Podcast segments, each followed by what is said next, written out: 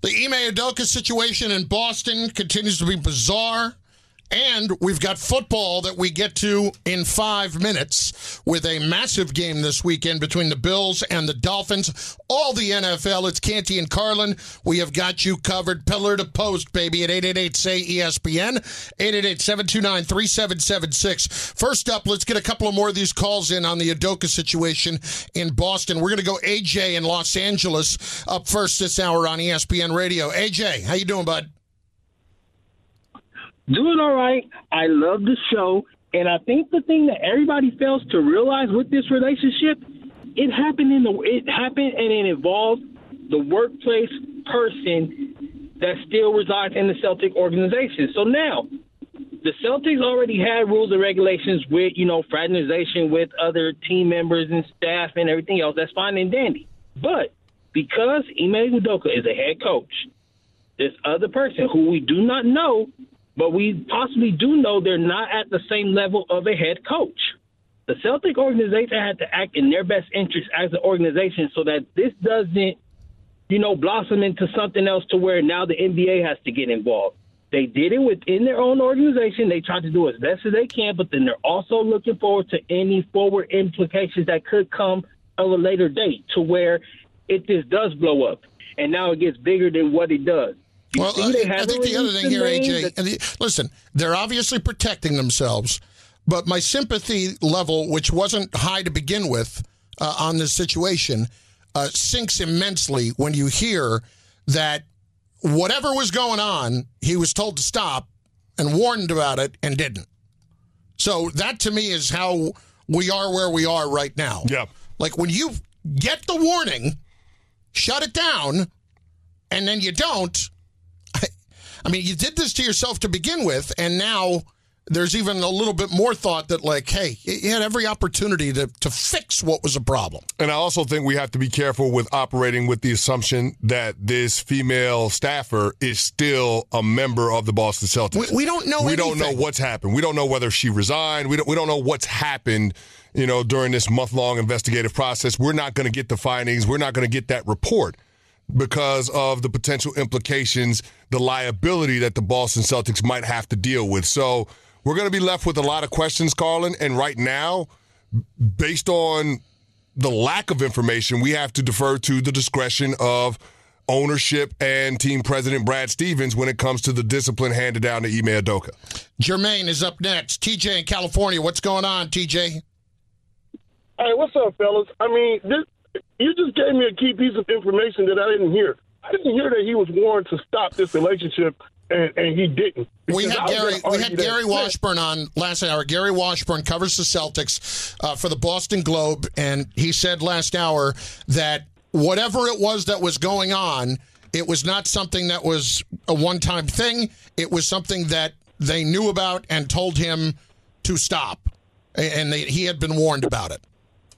Right then, now I can't defend him because I was gonna be like, man, Brett Favre just stole five million dollars from poor people, and we talking about a consensual relationship between adults every day on every network, and we ain't even talking about this dude stealing five million dollars. You are 100 percent right about that. Yeah, I, and listen, I think that's fair. We have not talked about Favre. Listen, Favre is a bad guy to begin with, and this is just I mean It just confirms what we already thought we knew about Brett Favre. But not not to conflate the things right. and, and, to get back to the, the topic at hand. Like with when it comes to Ime Udoka, Gary Washburn from the Boston Globe, he did say that the Celtics organization did not just find this out when they launched the independent investigation with the law firm this summer. This didn't happen just a month ago where they found out about the inappropriate relationship. This is something that they knew prior to and essentially warned Ime Udoka against continuing that relationship. So uh, again, this story has a ton of tentacles. We're, we're, we're, we're trying to make leaps based on the, the pieces and bits of information that we've gotten. But the reality is that they're not going to be transparent because they're protecting – their own interests. And by there, I mean the Boston Celtics. Yeah. And not, rightfully so. You're not going to get what you want, and that is to know every last detail. It's just not going to happen publicly unless it gets leaked out later. It's Canty and Carlin on ESPN Radio and on ESPN Plus. Boy, the Bills, I mean, you just heard Doug Brown on the update a few minutes ago without four defensive starters this weekend uh, against the Miami Dolphins. Uh, let me see. That won't matter. Uh, no, I shouldn't be Oh, that man. flippant about it because of the weapons that the Dolphins do have. But Yeah. we both feel or have felt this week that this is a game where the Bills may uh, announce their presence with authority, so to speak, on the Miami Dolphins, and and the Dolphins might get a real dose of what they're going to be up against this year. And look, this might be a day where you see Tua throw three interceptions and have a bad day. Mm-hmm. Has anything that we have heard in terms of the starters being out, four starters on defense being out, does any of that change your mind about this game? Well, I, I am a little bit concerned about the secondary because you're talking about Micah Hyde potentially being out, Dane Jackson potentially being out. You're going to be leaning on Christian Benford and Kaiir Elam, their first round pick from this year. Relatively young guys. This is a Elam's big. played well, though. He's played well, and this is a big spot for those guys because Yep. Elam hadn't seen anything like Tyreek Hill and Jaylen Waddle. Yep. This is a little bit different, and so you're wondering whether or not that's going to be a huge factor in terms of what the Miami offense is going to be able to produce. But you got to keep in mind, this offense makes a living on yards after catch. Matter of fact, they lead the NFL in YAC, okay? Mm-hmm. Now, the Buffalo Bills, their defense is fifth best in terms of limiting yards after catch. So if you starve Tua by not allowing him some of those underneath throws for catch and run opportunities with his receivers, it's going to put a lot more pressure on him. And you also have to couple that with the fact that this defensive front from the Buffalo Bills can put a lot of pressure on their offensive line and putting and getting after the quarterback. So that's the thing that I want to watch. I want to know if those defensive backs from the Buffalo Bills, those young guys, can hold up early enough in the down to give that defensive front the opportunity to put pressure on Tua. Because if they do, I could see a multi-turnover game for Tua. I just think that defensive front is that good. One thing I'd ask you to keep in mind, folks, when we're talking about the Buffalo Bills and the Miami Dolphins, the Bills have beaten the Dolphins seven consecutive times, Yes. and they are averaging 37 points over those games. Yeah. That doesn't have anything to do with defense. That has to do with scoring. And I don't believe for a second, even with four starters out, that the Dolphins can keep up with the Bills offensively. I don't think so. I mean, if this is a shootout game, which I don't even think it'll be a full on shootout, but if this is a game where the Dolphins have to purely outscore them, Yeah. you know, like a, a high scoring affair, do you think they're sticking with them? It's going to be tough because Gabe Davis is going to be back in that lineup for the Yeah. Buffalo Bills. Like, I mean, he wasn't around on Monday night. They're getting And weaker on defense, and they still hung, They still hung 41 points on the Tennessee Titans.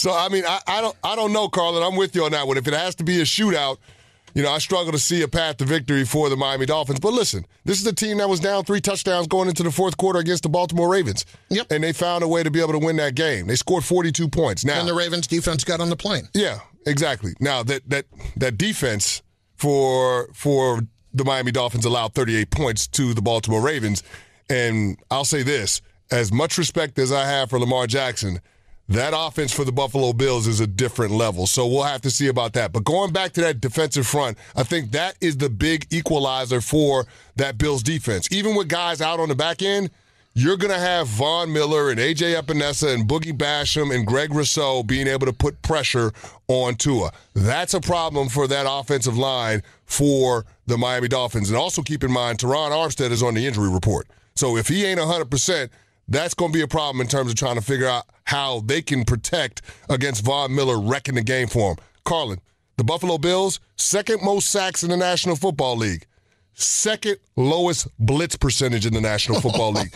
they ain't using extra guys to get to the quarterback. They're rushing for and playing coverage. And as we have seen, that is a very, very good recipe for success in this league. Yes. Canty and Carlin, ESPN Radio and ESPN Plus. So, are the Dolphins actually for real? We're going to hear from one of our analysts who will give you an answer that may catch you off guard. That in just moments. And the biggest factor in the matchup between Tom Brady and Aaron Rodgers may not be the quarterbacks. Canty and Carlin, ESPN Radio, ESPN Plus.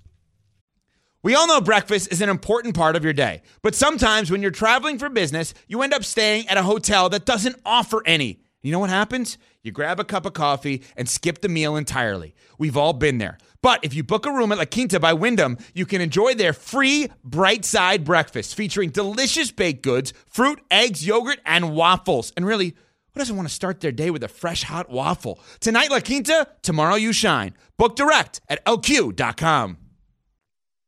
Now, let's talk about the play of the week. The pressure to follow up Hpnotiq and Cognac, weighing heavy on the team. Hpnotiq was in the cup, blue, and ready for the play. And boom! Añejo Tequila came in with a smooth assist to Hpnotiq's tropical fruit finish. Shaken, strained, poured. It was green and good! The playmaking splash shifted the tempo. Another great cocktail from the Hpnotiq team. Every season is Hpnotiq and Tequila season. Hpnotiq Liqueur, Bardstown, Kentucky, 17% alcohol by volume. Hpnotiq reminds you to think wisely, drink wisely. To a shotgun, back to throw, looking, looking, looking, steps up, fires, touchdown Miami! It's Waddle, touchdown! Oh my gosh, Tua looked around and came back to Waddle. What a throw and catch! With 14 seconds left. Oh, his sixth touchdown Sixth pass touchdown of of the the day. I don't see that happening this weekend. Let me tell you what's not going to happen this weekend. Six, Six- touchdown passes. Or 469. Yeah, That's not That's not going to happen. either. No, no, no, no, no. Go call Matt Schaub. Enjoy that celebration. Enjoy that achievement on your part. Yeah. Canty and Carlin, E ESPN Radio. exactly. ESPN Plus. Uh, I do want to hear what Ryan Clark has to say when asked about whether or not the Dolphins are a legitimate contender. Here he is. I think they're a team somewhere in between there. I don't believe they're a defense that is that bad that you're going to give up 35 points in three quarters weekly, or that you're, or is that something that's going to become the norm. I also don't necessarily know that they're the four touchdowns in the fourth quarter type of team with the two long bombs against broken coverage uh, to Tyreek Hill. And so when you look at this team, this is the week, right? This is the true litmus test of who you are. You're playing against the Buffalo Bills, who will be banged up at the corner position, who won't be at full strength. This is a a chance that if you're a Tua Tagovailoa, to say you've arrived. I, I get it. I understand why you think that way with these guys out on defense, but it's just not something that I see given how uh, how much success that you laid out a moment ago, uh, how much success they've had getting to the quarterback without blitzing, and given the fact that you that's going to allow you to do nothing more than help out uh, and cover up some of the problems that you have uh, with those injuries. And here's the other thing that we have to consider too, Carlin. Remember, Tua a couple of weeks ago said that he has trouble sometimes seeing over the line. That's not something that's lost on the Buffalo Bills in that defensive front, especially when you're led by a veteran like Von Miller. There are going to be times where they're saying, you know what, we want to make sure we cage the quarterback and constrict the pocket so there aren't those open windows for Tua to be able to see receivers downfield and target them. That's just as effective as being able to get knockdowns and sacks in some instances. So I look for them to be highly disruptive in this game. And everybody talks about how front and coverage works together. Well, guess what? If you cut the head off the snake and you're able to get to the quarterback and disrupt his timing, then all of a sudden you got a better chance at your guys on the back end being able to hold up. The other thing that's going to be important and be interesting to see in terms of how Leslie Frazier, the defensive coordinator, tries to play the chess match with Mike McDaniel is rerouting the receivers for the Miami Dolphins at the line of scrimmage. Because if you look at the first couple of games against the Patriots, against the Ravens, there wasn't a whole lot of reroutes at the line of scrimmage because teams are afraid of the deep speed from Jaylen Waddle and Tyreek Hill. Yeah. And Tua is a rhythm passer. But if you have the opportunity to rush four, if you can reroute those guys at the line of scrimmage, even if every now and again one of those guys gets behind you, Carlin, chances are your rush is going to be able to get home because those guys have shown that they can be effective in getting to the quarterback. So that's one of the things that I'm interested to see how this offense from the Miami Dolphins reacts because I anticipate seeing more press coverage or more reroutes within the first five yards at the line of scrimmage and not allowing free vertical entry for those Dolphins receivers. what he said. Canty and Carlin, ESPN Radio, ESPN Plus. There's not a damn thing I can add to any of that. No, but I'm just saying. I'm it's, keeping it's- it simple. But you know what I'm saying? Absolutely it's something know what you're like, saying. You got guys that No, run, I'm saying you're no. going up against guys that run four two. Your DBs probably can't run with them the entire time. So what you have to do is try to reroute them, try to slow them down because Tua is a rhythm passer. He wants to hit his back foot on a three step drop, on a five step drop, and let it go. Don't give him that opportunity. Make him clutch it, make him pump it, and guess what? By the time he does that, Von Miller and Greg Rousseau and Boogie Basham, they're going to be in his lap. Couldn't have said it any better. That's that's the point. I mean, it it it feels like it's pretty cut and dried on that front. And then you've got the Packers and the Buccaneers this weekend, and Aaron Rodgers, as we know, has never played well down in Florida. But Chris, I really think this is more about the defenses than it's about the two quarterbacks in the hmm. spot. Because these defenses are both pretty good. I, I do believe that the advantage belongs to Tampa on that front. I think they have a better defense. And until I really see Rodgers' weapons show that they're ready to be truly that weapons, then I'm going to believe more in the ability of a good defense to contain that. And I have not seen through two games, even though against the Bears it looked a little better, uh, that they are all of a sudden turning it on and have figured it all out after week one. It wasn't just about how bad they were in week one, it, mm-hmm. it was about the fact that they are young, they are guys who have not played, and they have not played together very much. Maybe that's going to improve here, and I'm sure it will later in the year, but I think it's still very early to say that. No, I'm with you on that one. And we've got a lot of show and prove when it comes to those young Packers receivers and how that's going to work with Aaron Rodgers. But the reason why I will give the Tampa Bay Buccaneers defense the edge over the Green Bay Packers defense is because of the run defense that we've seen. I mean, think about the Chicago Bears and what they were able to do in the second half against the Packers. Khalil Mack, David Yep. Montgomery. I mean, when they started They ran to the ball down the their ball, throat. they ran the ball down their throat. You're not doing that against the Tampa Bay Buccaneers. Now, the Akiem Hicks injury looms large because he's dealing with a foot. He's week to week. He's going to be out this game. So, how does that affect their overall run defense, their front seven? I'm interested to see. But Todd Bowles will have a plan. They're going to get. They're going to disrupt what that offense wants to do. They're not going to give Aaron Rodgers the security blanket of being able to turn around and hand the ball to Aaron Jones or A.J. Dillon. They are going to have to make plays in the passing game, and I'm not quite sure that those receivers are going to be up for the challenge that this Bucks defense is going to present. Here's a stat that I love from this game this weekend. All right. You've got seven combined MVPs between Brady and Rodgers. Mm-hmm. Five to two. Five to two. Yeah. Canty and Carlin, ESPN Radio. Um, here's Brady speaking into a microphone about having to score. You can't score points if you fumble the ball, and you can't score points if you miss a fourth and one. So the only way to score is to do things, you know, better and more consistently over the course of the drive, all the way down in the red area, and then ultimately put the ball in the end zone. So That pretty much sums it up. I mean, if they don't make the kind of mistakes that they have made, they should still be okay, even though they have problems at receiver.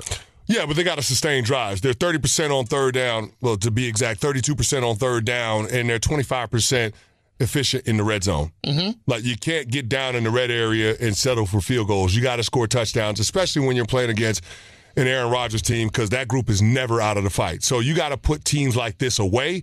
And Tom Brady has shown the ability to be able to do that in the past. But again, you got to do it again when, when Aaron Rodgers is coming to town, and you're not going to have the firepower that you're accustomed to working with. Sal Paolantonio joins us in moments. Last week, he was uh, with me in the booth up in uh, Pittsburgh, and this week he will be on the sideline with us uh, up in Foxborough as Chris and I will be calling the Ravens Patriots game uh, this coming Sunday. So maybe Sal, uh, we have worked together in this venue before, but maybe he can give you a little bit of insight into what you really have to look forward to is spending more time with me on Sunday. All right, Trust let's me, do you're- it. Let's trust do me, it. You're going to want that insight. Then I'm gonna, I got, I'm gonna need it. Uh, Sal's got to give me the clip notes on how to work with Carlin. Here we go. More importantly, Sal, in just moments, will answer the question Have the Eagles found their franchise quarterback? It's all on the way. Next on ESPN Radio. 10 seconds on the clock. How many things can you name that are always growing? Your relationships, your skills, your customer base. How about businesses on Shopify? Shopify is the global commerce platform that helps you sell at every stage of your business. From the launch your online shop stage to the first real life store stage, all the way to the did we just hit a million orders stage, Shopify's there to help you grow.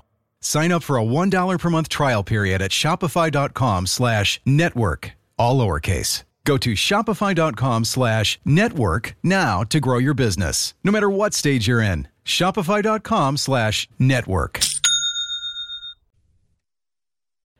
Ads interrupting your favorite sports podcasts? Good news! Ad-free listening is available on Amazon Music included with your Prime membership. Amazon Music offers the most ad-free top podcasts. Enjoy shows like First Take, Pardon the Interruption, and The Low Post available ad-free and uninterrupted. To start listening, download the Amazon Music app or go to amazon.com slash ESPN pods. That's amazon.com slash ESPN pods to catch up on the latest episodes without the ads. Canty and Carlin, ESPN Radio, ESPN Plus. What a night it was earlier in the week for the Philadelphia Eagles, and looking starting to look a little bit clearer at their franchise quarterback situation. He is the great Sal Paolantonio, ESPN NFL reporter, host of NFL Matchup, along with Greg Cosell and Darius Butler. That is Saturday mornings at 8.30 on ESPN2.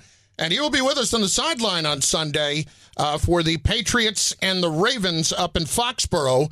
And Sal, first of all, uh, Canty is uh, bigfooting and taking your seat here uh, this weekend next to me in the booth since you were there last week.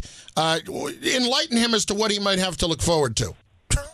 Well, first of all, I was keeping it warm for him. uh, that goes without saying. But, you know, hold on one second because I want to get uh, Mr. Canty's input. My wife was putting together my ensemble for Foxborough on the sideline, and she wants to know if I should go with the black sweater or the blue cardigan. So, Canty, Chris Canty, what do you think? Blue cardigan or the black? Honey, hold on a second. I got. I'm on with Canty and Carlin right now. Go ahead. What do you think?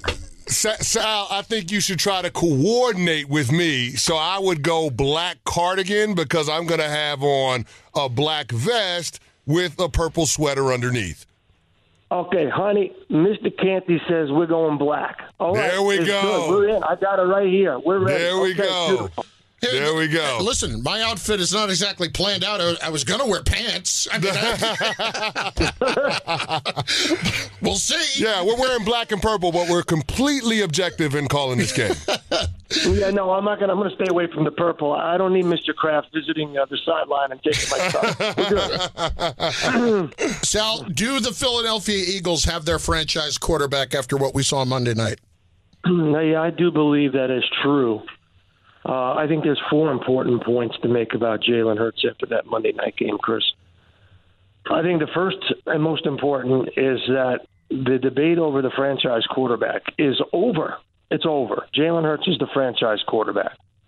And secondly, second most important point, as we like to point out in our show this Sunday, is you know the holy grail now in the NFL is to have a dual threat quarterback who can win from the pocket. So Jalen Hurts, you know, had a completion rate of 84%. He was winning from the pocket in that game. And all of his off-season work obviously paid off. Third most important thing, we're in two games in, and the Eagles only have one turnover. You know, it's the old saying, if your number four hitter doesn't strike out, you're going to win a lot of football, a lot of baseball games. And if your quarterback doesn't turn the ball over, you're not going to lose a lot of football games. So that's the third thing. But most important, I really loved the mentality that Jalen Hurts had after the game, Chris. It's the coach's son's mentality. Don't take the cheese. He said, "We have a we had a hell of a game, and we have a hell of a lot to learn. We had a hell of a game, and we have a hell of a lot to learn." Now, this is a young man in his second season as a full time starter understanding the moment, not taking the cheese, realizing he's 2 and 0, the team's 2 and 0, they're right on the track, and all they got to do is keep getting better. Sal, now he's going up against the quarterback that he succeeded in Carson Wentz in Philadelphia, and Carson has since bounced from Indy to the Washington Commanders. What have you seen from him through the first two games, and how important is this matchup going up against his former team in the Philadelphia Eagles on Sunday? You know, I don't think it's that important for Carson. First of all, if you were to give me one word uh, to answer your question, Chris, I would say it's been messy it's been too messy. I, I thought he would be more buttoned up. Now, he has some good uh, defined throws in Scott Turner's offense. We've seen it in the first couple of games, and he is throwing the ball downfield for sure, but he's making too many mistakes. And, um, you know, that's the bugaboo for him. And he needs to snap out of it. Uh, Rivera and Turner have got to get him to stop, snap out of it. I actually think this is a really important game for the Eagles. Short week, go on the road, play your first divisional opponent. They always play a three point game against Washington. It doesn't matter who's playing, whether it's RG3, Carson Wentz, Kirk Cousins, I don't care who it is, Donovan McNabb. Go back. My first game I ever covered was Washington, Philadelphia. Don, uh, Randall Cunningham was was was was the quarterback. It was a three point game. They'll always come down to three points. It's tough to go down there and play on a short week. Everybody in Philly knows it. And there'll be a lot of Eagles fans in the house. And they're expecting Jalen Hurts to be buttoned up. They want to see this thing keep rolling. Uh, so I think there's more pressure on Jalen. I do. Sal Paolantonio, ESPN NFL reporter, joining us, host of NFL Matchup tomorrow morning, 8.30, also on Sunday morning and on ESPN Plus as well. Tomorrow morning it's on ESPN, uh, ESPN2. Sal, um, give me a thought on this Patriots Ravens game. Uh, you and I obviously saw the Patriots up close last week, and uh, you could see where their strengths lie in running the football, but you can see where their weaknesses are as well. How is this team going to even remotely contain Lamar Jackson?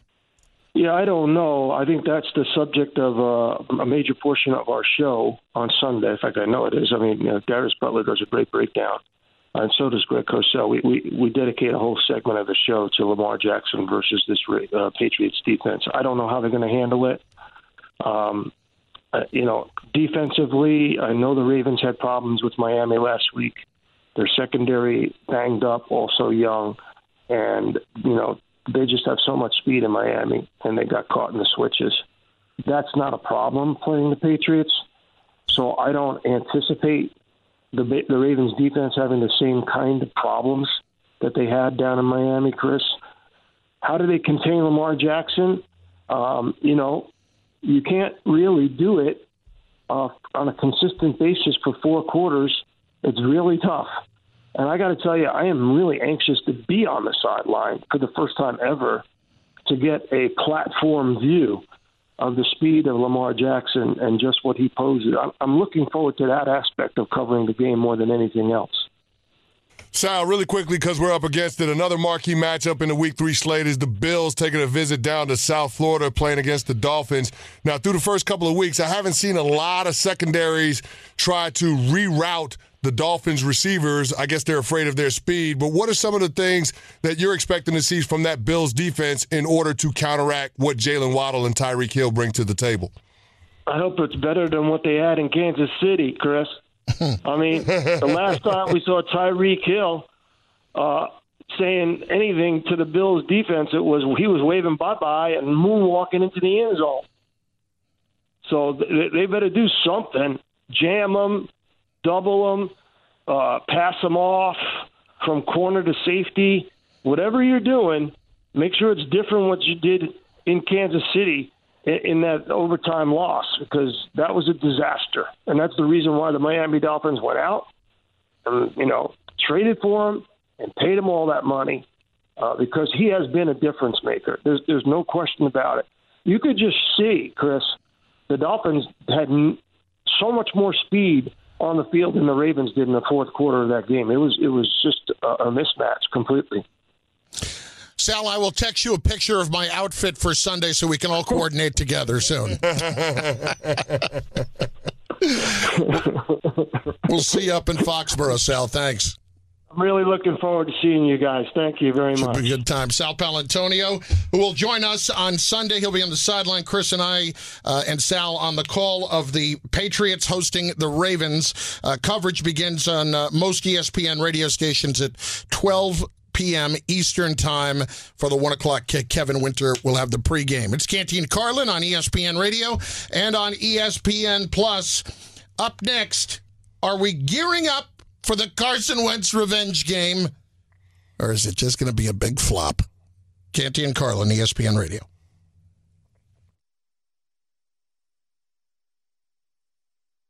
Uh, useless, pertinent.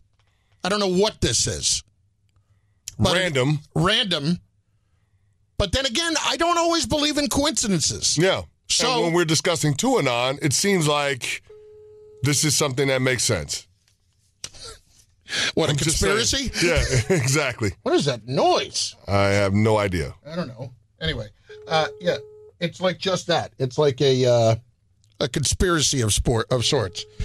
The Dolphins' 21 point comeback against the Ravens kept the NFL's weirdest trend alive. The Miami Dolphins, since the start of the 2021 season, have won every game against opponents whose quarterbacks have last names containing the letter O. Hmm. Meanwhile, they have lost to every opponent whose quarterback's last name doesn't contain the letter O. Oh. Interesting. Josh Allen. Well, I don't think the lack of an O is the reason that they're going to get pounded by the yeah, Bills this yeah, week. Yeah, but the lack of an O, the lack of an O is going to be an L for them in week three. Let's put it this way: the Bills will not have a lack of an O. No, exactly, exactly. Yeah. So, looking at the Miami Dolphins schedule, they're in Cincinnati on a short week, Thursday night game against the Cincinnati Bengals. Joe Burrow. Mm-hmm. There's an O. So is that a dub? That's a W. Okay. So then they're on the road for a second consecutive week against the New York Jets. Flacco or Zach Wilson both have O's. Mm-hmm. That's a W for the Miami Dolphins. Home against the Minnesota Vikings. Kirk Cousins. That's another O, so that's a W, right? Yeah. What's going to put this to the test is the Week 7 matchup against the Pittsburgh Steelers. Whether it's Trubisky or Kenny Pickett, there is No no O. O. Yeah, what have- happens there? Yeah, I have a feeling that that trend's going to end. That trend's going to end? yeah, I think it's over. I think it's over at that point. It's over at that point? Uh, oh, man. Could we be living in a world once we get to week seven where the Miami Dolphins are six and one. six and, six and one? No. No. No. Hell no. No. No. Why would I? I- I'm not going. I, I'm just saying. I, mean, don't believe assume- in coincidences. so this isn't even a coincidence. This Yeah, is just a dumb fact. It's fodder, but here's the thing. Assuming that they lose to the Buffalo Bills, are they going to rattle off four straight games? No, uh, no, I don't. I don't see them doing that. I don't see them rattling off four straight. No, Cincinnati or Minnesota will beat them.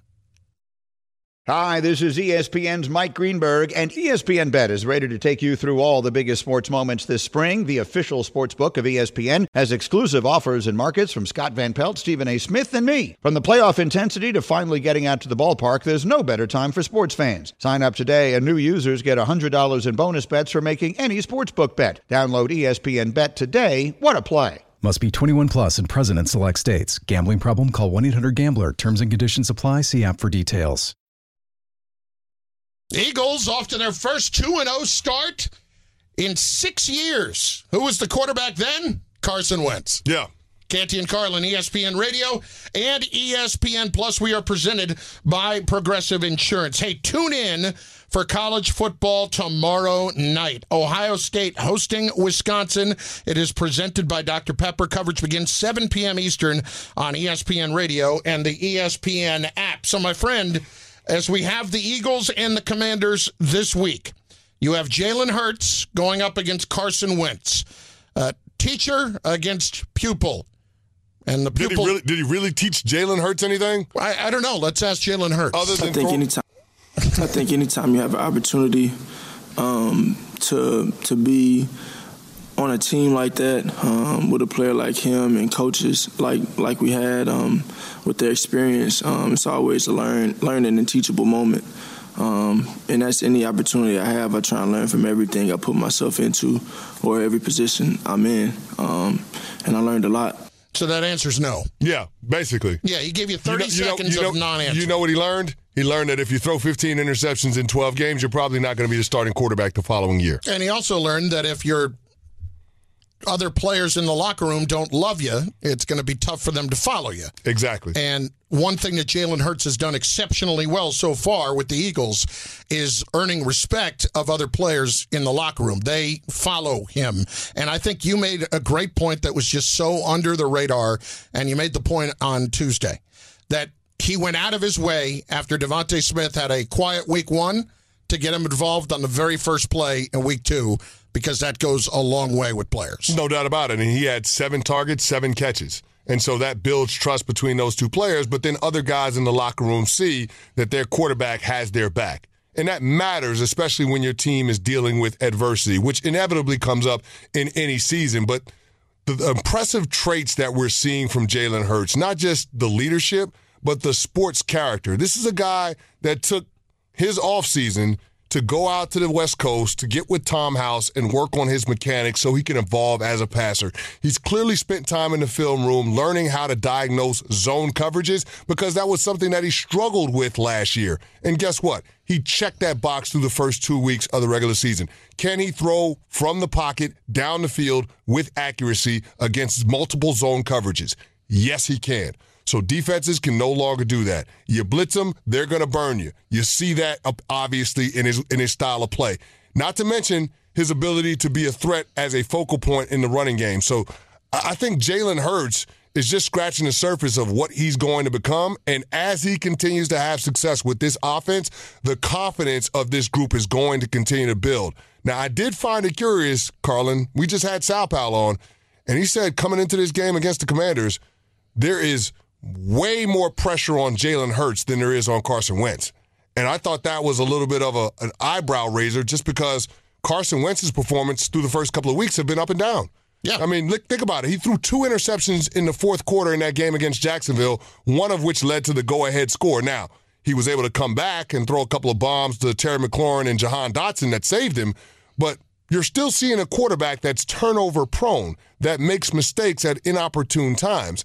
And he's fighting for his career mortality as a starter in the NFL.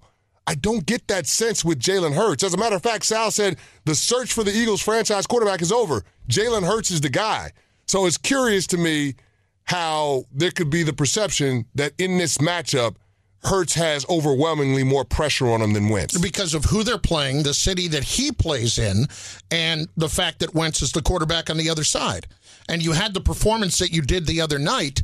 Now it's about stringing it together because what was the knock on Hurts before? That the consistency wasn't necessarily there. Sure. He's done all the right things to establish that he's going to be consistent. But again, it's still a case of actually going out and doing it. And let's call it what it is. There is a, a pressure that exists from hometown uh, fans when you're going to play not only an ex rival, but a team that you should beat on the road. Now, there are full on expectations for the Philadelphia Eagles this season. Mm-hmm. There are not expectations for the Washington Commanders. There really aren't. I mean, Wentz is fighting for his football life. I get that. Ron Rivera is fighting to keep that job. Yep, I get that too. But do we think that Wentz is going to be out of the league next year? And I hate to put it this way, he may not be a starter. He'll be a backup somewhere, and he'll be making seven, eight, nine million dollars. Meanwhile, J- Jalen Hurts has got the hopes of the entire city trying to get back to the Super Bowl when they look around the NFC and don't see very much, and they're off to the start that they are. Yeah, I mean, the ceiling is way higher for the Philadelphia Eagles than it is for the Washington Commanders. There's nobody that's going to push back on that. But I just, when you're fighting for your career mortality as a starter in this league, I just think that it's a different level of urgency that players would have. But then when you look at Jalen Hurts, he's fighting for the opportunity to remain the starting quarterback for the Philadelphia Eagles because they have two first round draft picks next year in a quarterback rich draft. So there's pressure on both of these quarterbacks coming into this game. But to your point, the expectations of the Eagles are a lot higher. And so thereby there's probably a lot more pressure